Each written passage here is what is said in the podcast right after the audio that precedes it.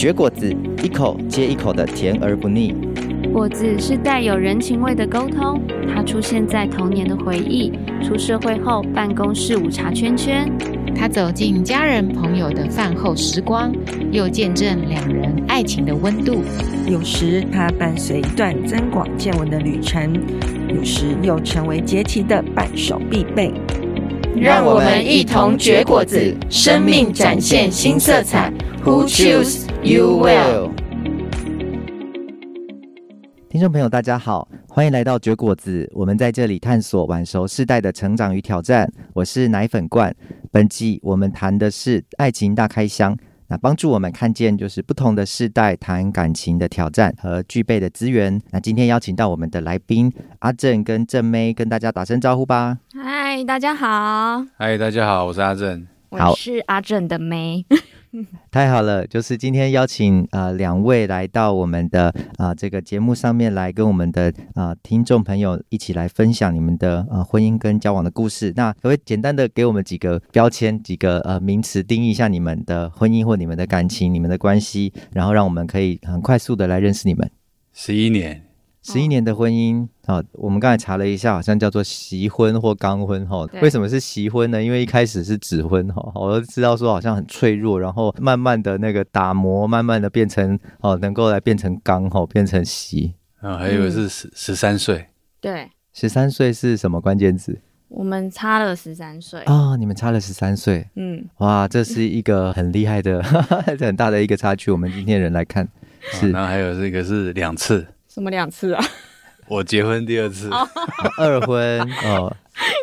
我以为也是。二，但是我想说是两个孩子，呃、就是你说两次，呃，两个 也是对，两个也是生了两次了哈，生了两次，对，生了两次，是是是，所以我们今天的阿正跟正妹一定有很好的故事，很好的经验哦。我们可以看到啊、呃，结婚啊、呃、满十年，然后呢，已经都当做两个小孩的爸妈了哈。那我们其实今天这一次啊、呃，本季我们就是要谈谈不同世代的爱情故事。那我想呃，我们谈一谈，就是为什么你们当初，我们回想一下，就是。是当时呃，在面对婚姻的时候，为什么会想要呃谈感情，甚至进入到呃现在这个婚姻里面呢？哦、当时有没有什么重大的决策的考量，或是在当时自己怎么样看待这个预备要进入婚姻的这个时间点？那我们想听听看。那刚刚前面说嘛，我有呃第二段婚姻，现在是第二次嘛，哈。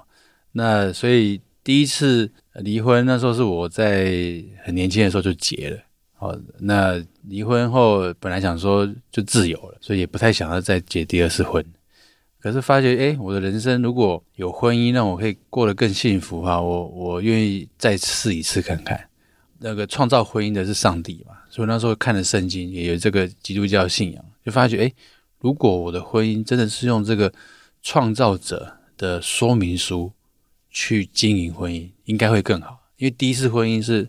随便乱结的，也没有很认真的经营，所以做犯了很多错。就像我们现在用手机哈，或是要做什么啊三 C 东西，一定要看到使用说明书才会用的正确。所以我就决定说好，再给自己一次机会，用一个圣经上面对婚姻有很清楚完整的说明书的这样子的一个思想，好让我决定想要再次步入婚姻这样子。嗯，那你当时就是预备开箱哦，借着这个使用说明书重新走进去这个婚姻，当时你的心里面在想什么？说实在也蛮复杂的，因为知道经营婚姻真的蛮困难的，特别是有离过婚的我，知道说里面的那些痛苦啊，但是又有一种期待，就是说既然婚姻会有很多很幸福的一些故事，像我在教会有看到一些长辈他们的婚姻很棒，那也会羡慕。因为我知道，我要是一个人孤孤单单的过一辈子，这会蛮痛苦的。特别是我年轻，很爱玩，然后也觉得很好。可是我可我已经可以想象老的时候会怎么样，所以我不要让我老的时候变得很孤单。所以我希望一方面有一些好的榜样，一方面我又不希望我年老的时候很孤单。所以我希望说好好的认真，就像如同我以前读书啊、工作很认真的去预备自己。所以我相信，如果我婚姻用我读书工作的态度，很认真去预备去面对，应该也可以很好。嗯，对。所以第二次婚姻好像带来的是一种更积极、更投入，好像回到自己，好像正在专注的在预备一件事情，或专注的在期待去经历一件事情的那个态度在经营的哈。那除此以外，还有没有一些呃，例如说啊、呃，我们通常都会觉得说比较难进入一段婚姻，特别这又是第二次哈。那也许第一次的经验当中有没有什么是觉得说，哎，到第二次的时候会拿来做比较，或者说拿来做考虑的？哦，会哦，会哦。比如说我第一次离婚那时候，对自己的重新的生命的检视，我发现有两个关键是让我会离婚的原因。第一个是对我自我的评价、自我的观感。怎么说呢？就是说我虽然蛮会读书，工作也不错，那但是我对自我的认定、自我的身份，那时候其实很模糊的。然后，所以当我步入婚姻的时候，我突然觉得说，哎。难道我就要跟这个我的配偶这辈子就这样子固定一辈子的吗？难道我这一生就这样没了吗？只会往负面的去想。那像以前读书，比如说呃考完这个再考那一个，考完那个一直往上晋升。可是婚姻就结了婚就没有啦。以前没有知道说婚姻的目标是什么，所以对自我的认定，还有就是我原生家庭，我跟原生家庭的父母啊这些关系上面是很疏离的。那我突然要跟一个陌生人变得很亲密，这感觉很怪。就明明是跟我的生我养我的父母，照理说要很亲密的，可是我跟他们都很疏离。那我突然娶了一个太太，要叫对方的父母为爸爸妈妈，然后就很很奇怪，很矛盾。所以这些过程让我很挣扎。可是我重新呃改变了我对我自己的一些自我身份的认同啊，然后也改变了我跟我的父母家人的一些关系。我才慢慢发现，哦，原来我关系要先修复好，跟自己的关系，跟原生家庭的关系。那我在步入下一段婚姻的时候，我才知道怎么样去经营那个亲密关系。嗯，就是这个过程花了我蛮长的时间。那也因为有基督教的信仰，帮助我去修复这些关系。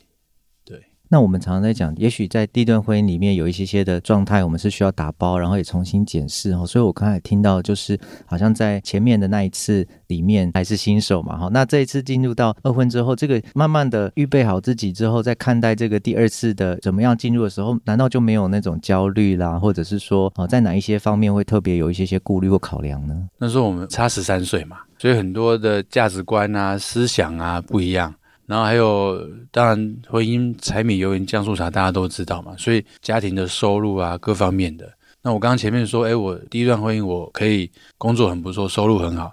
可是即便收入很好的时候，那时候我的婚姻也没有很幸福。所以我发觉，哎，好像不是说一个经济稳定或是很多收入的代表婚姻就一定会幸福。当然，同样的，贫贱夫妻百事哀嘛。如果都没钱，那婚姻可能也很辛苦。所以我跟我太太，我们这段婚姻，我们的家庭收入并没有很高。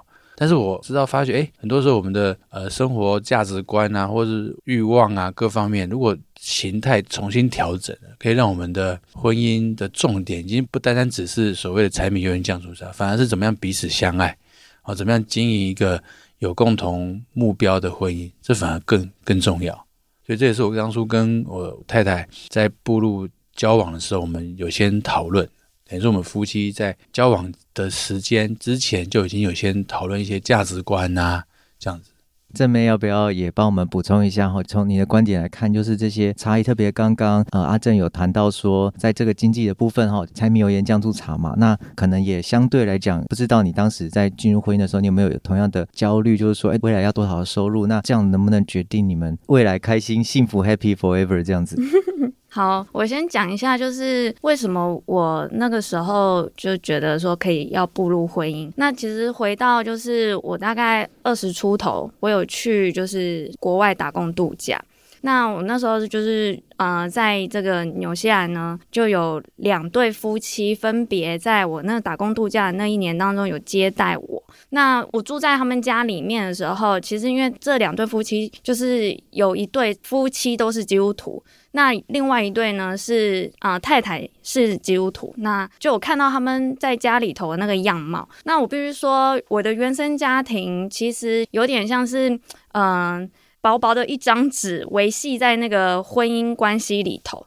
那所以那时候我就会觉得说，好像结婚也不能代表什么。那再加上我那时候有过一段感情，那那段感情其实也带给我很大冲击，就是我好像是看到对方的。外貌，然后或是他的一些外在条件还蛮不错的，就很快就跟他在一起。但是，呃，实际上就是相处了，才发现说，哎呀，我们的很多的价值观是不合的，我们甚至连作息都不太一样。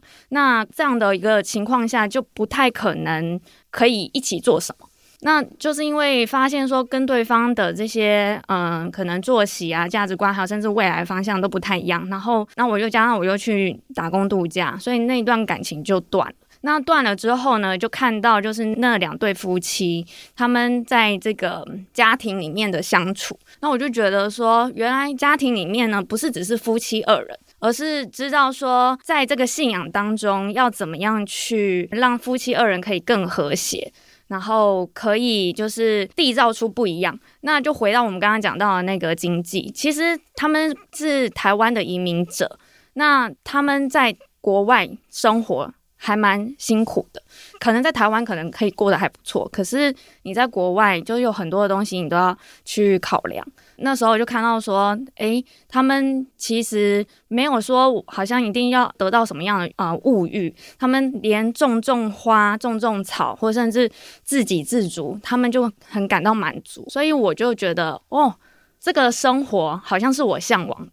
那这个也会影响我的价值观，就是特别是说，就是好像步入婚姻，不是说一定要可以一起出国，或者是说一起，嗯、就是有很强烈的。欲望、物欲好了，所以这个东西就会觉得说，哎，其实我们两个人平平淡淡的生活，可是我们因为生活一定会有一些变化，然后这个变化我们怎么样一起面对？那我觉得这个东西反而是更是让我觉得是我看重的，所以我就会觉得，哎，那我的价值观就会以这个为出发点，嗯，主要是这样。我也想讲，就是因为价值观会影响决定。像我第一段婚姻，那时候我们我跟我前妻，我们的收入很高。大概平均至少两三百万是正常的，有时候运气好还四百万。可是这么多钱其实并不会让婚姻快乐。假设钱多可以让婚姻快乐，那很多富翁不就很快乐吗？或是很多明星就很快乐。可是大家看到报章杂志，一堆很有钱人婚姻都不快乐，所以基本上是价值观的问题。所以像刚刚我太太说，诶，种种花怎么样就可以让你很快乐？那我要表达的是，就是说如果。我们想步入婚姻的单身男女，在对婚姻的价值观、思想上面，先有重新的理解，重新塑造一个正确的价值观，那当然他在步入婚姻的决定就会不一样。是。啊、好像在这个价值观里面，可不可以再帮我们哦多说一点点？哦我就蛮好奇说，因为毕竟之前说大概两三百万，甚至好的时候有四百万嘛。哈，那当进入到这个第二个婚姻婚后的生活里面，就是呃有没有一个实际的例子，就是说在碰到原本是这种比较好的开销，那遇到这个可能会有一些些的差异。哈，在这种实际的例子里面，会不会也有帮助我们，然后厘清一下说你怎么做这个决定，或者说怎么样做这个经济财务上的决定？像我，我们现在我们家庭的经济的收入或财产都是我在负责嘛，然后我太太就照顾两个小孩嘛。那我讲一个具体例子哈，比如说以前我的第一段婚姻，我们买东西吃或者是去哪里买，都一定是到那种比如说大卖场，哦，甚至要到比较好的什么 Jason Market 买一个水果，可能都是到那种很高级的店，因为那边比较干净。那即便是到传统市场，也要选那种像台北市比较漂亮的高级市场。可是我现在呢，自己当然收入有改变，可是我发现我去传统市场，我还可以跟那些阿嬷啊、阿公啊杀价啊，然后聊天啊，我觉得跟他们这样互动很开心。那我自己现在因为时间我没有让自己安排的比较紧，所以我还常常去我们家旁边的一家在路边卖菜的阿嬷，我几乎每天送她咖啡，那阿嬷很开心，所以她每天也把她的一堆菜送给我。所以我我几乎只花一百块就可以买全家一个礼拜的菜，那这个对以前的我来讲是不可能发生的。但是我要表达的是说，并不是因为收入变多变少，然后我决定去哪里，而是因为我发现，当我有不同的生活形态的时候，我可以享受在这当中，那个整个生活样貌就会不一样，所以价值观就改了。是，所以呃，我听到的就是，好像在这个呃婚后的生活里面，其实有很多的可能性等着我们去突破哦。其实，如果我们真的只是想象，就现在的状况去想象的话，可能我们都会觉得比较呃担忧，或者说比较焦虑一点点。但是我们发现，就是新的未来、新的可能性，然后就让我们生活好像越来越丰富，越来越滋润。那所以，我想我们听友也许在这个时候也可以期待一下啊、呃，我们也想想看，在我们自己的呃婚姻的生活或者感情的生活当中，是不是有的时候也带来一些呃意外的可能性。好，那我们在这里，我们稍微休息一下，待会我们再来谈下一段，我们想要来访谈他们两位的呃热门的精彩的话题。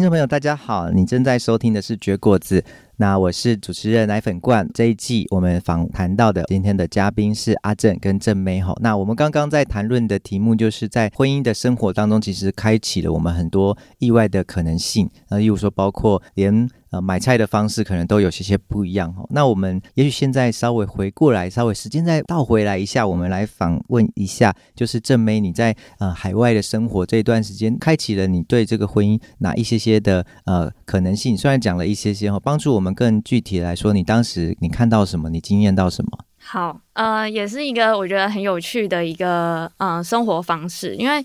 过往我可能在自己一个人在台湾，我的条件、我的背景，我住在我父母家嘛，那我就不用额外花一些钱。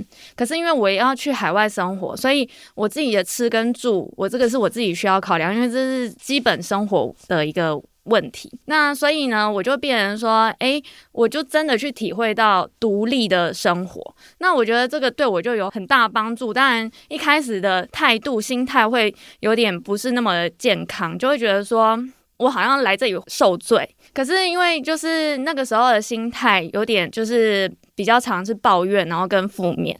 可是那时候就是住到我讲的那两对的夫妻家，那分别住到他们夫妻家的时候，我就看到说。诶，他们的生活很和谐。怎么叫做很和谐？就是，嗯，他们的生活当中有很多的感谢，然后他们的生活当中有对彼此有很多的一个互动。那那个互动，就是我觉得是在我原生家庭里面看不太到的。那他们的互动，就比方说，他们会把钱先就是省下来，然后诶，一起出游，一起出去玩。那出游出去玩也有很多种方式嘛。那但是他们就会，比方说，嗯，我看到某一个妈妈，她就是会先把家里头有一些东西，她自己制作的，然后她就先准备好，就很像我们看到啊要去野餐，然后大家就准备好这样。那我就觉得说，诶，特别是这些妈妈，她们很厉害，她们会常常办一些那种 potluck，就是大家一起每家一道菜这样。然后他们就会去问说：“你这道菜是怎么做的？”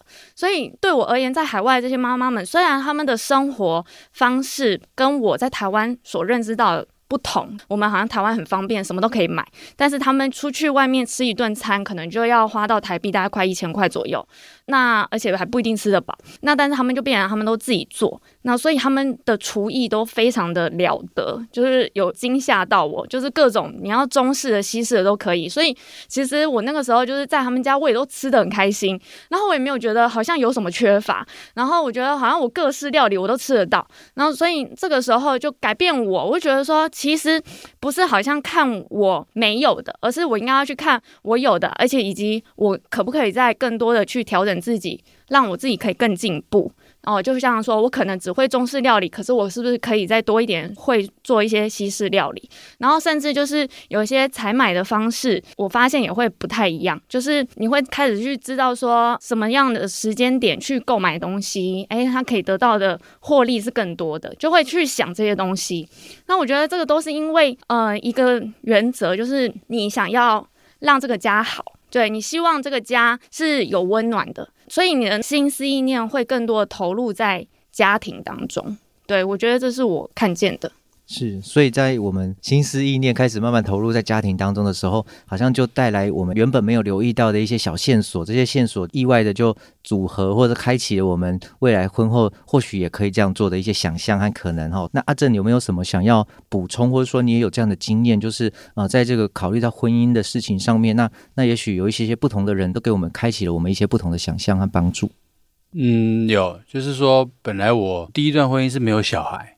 那第二段婚姻那时候会觉得应该要有小孩，但是也也害怕生啊，因为就像我们大家知道，如果你要生活，假设以台北市为例，啊，一对夫妻假设两个人都赚五万，一个家庭十万块，其实对现在来讲也算蛮高的。可是很多我问年轻人，你们夫妻收入十万块，敢生小孩吗？他们说不敢。那这个就对我在想说，哎，如果一个家庭十万都不敢生小孩，那全台湾还有谁敢生小孩？所以现在大家都不不敢生。可是后来想想，我那时候在教会。认识一个年纪跟我差不多当爸爸，他有三个小孩，可他的收入大概才五万上下。他生三个小孩，而且是是在台北市，他这样租房子啊，各方面的。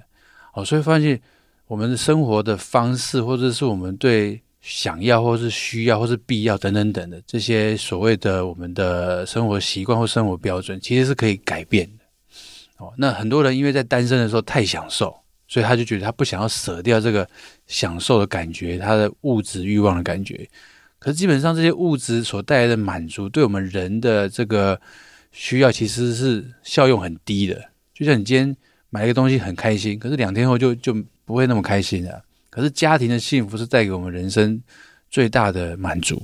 哦，很多人做哈佛啊什么大学有研究说，人生最最最大的幸福就是人际关系是变好。那家庭就是一个很重要的一个人际关系。所以这些原因让我不管是跟家人关系，或者跟小孩的这个互动教养，我就觉得很重要。所以虽然收入不高，可是我就觉得，诶，他都生了，还生三个，那我当然要生啊。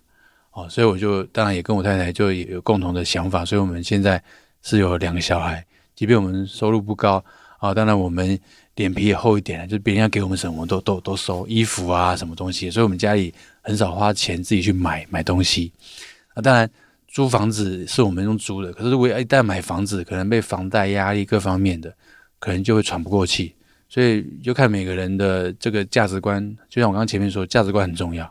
有些人买了房子，可能就变屋奴哦。你工作很不满意，可是因为薪水不错，所以你就只好一直工作下去，哦，就为了那一栋房子。那我觉得我们的夫妻之间，因为在用钱价值观或是教养儿女的价值观是比较一致的。哦，所以我们也才会有这样的决定。是是，所以可以看到说，呃，这过程当中一路都有很多人帮助我们，好像重新把我们的价值观做一个重组，然后甚至重新嵌合在一起，然后才会成为一个精心打造然后美好的婚姻。很多东西其实有舍也会有得哈。那过程当中，呃，我想这个过往的生活曾经是一度是我们重要维系的那个重点，但同一时间进入到婚姻后，或许都需要有一些些调整和改变。今天的节目的尾声，我想说也特别啊、我们的阿正跟正妹他们有一个他们在进行的很有兴趣、很有热心的想成立的那个机构，你们要不要讲一点点这个部分，跟我们听众朋友分享一下？好，好，我们就是要像圣经当中有创世纪有伊甸园嘛，很多人都听过伊甸园，而且里面就亚当夏娃很幸福。好，所以我们希望把这个伊甸园很幸福的感觉，我们夫妻也成立一个叫做伊甸园交友平台。好，就是缘是缘分的缘。好，那它英文就是 Love Match。那我们为什么要成立这个？就是我们夫妻，因为就刚刚前面说的，我们的婚姻有受到一些价值观的调整，特别是圣经教导我们的，所以我们也实际活出来。那我过去因为有离过婚，所以没有一些好的婚姻的榜样。可是因为透过教会，透过圣经，给我一个新的开启，所以我们很想要透过这伊甸园这个平台，去帮助一些影响一些人对婚姻有兴趣，但是还不敢跨出去的。这样子的单身族群，想帮助他们。好，那我们也会把啊、呃、这个伊甸园的这个网站呢，分享在我们的呃连接下方哈，所以我们的听友们到时候也可以来点选来参考。好，那我们今天的节目就到这边，我们一起跟我们的听众朋友说声拜拜，拜拜，好，大家拜拜。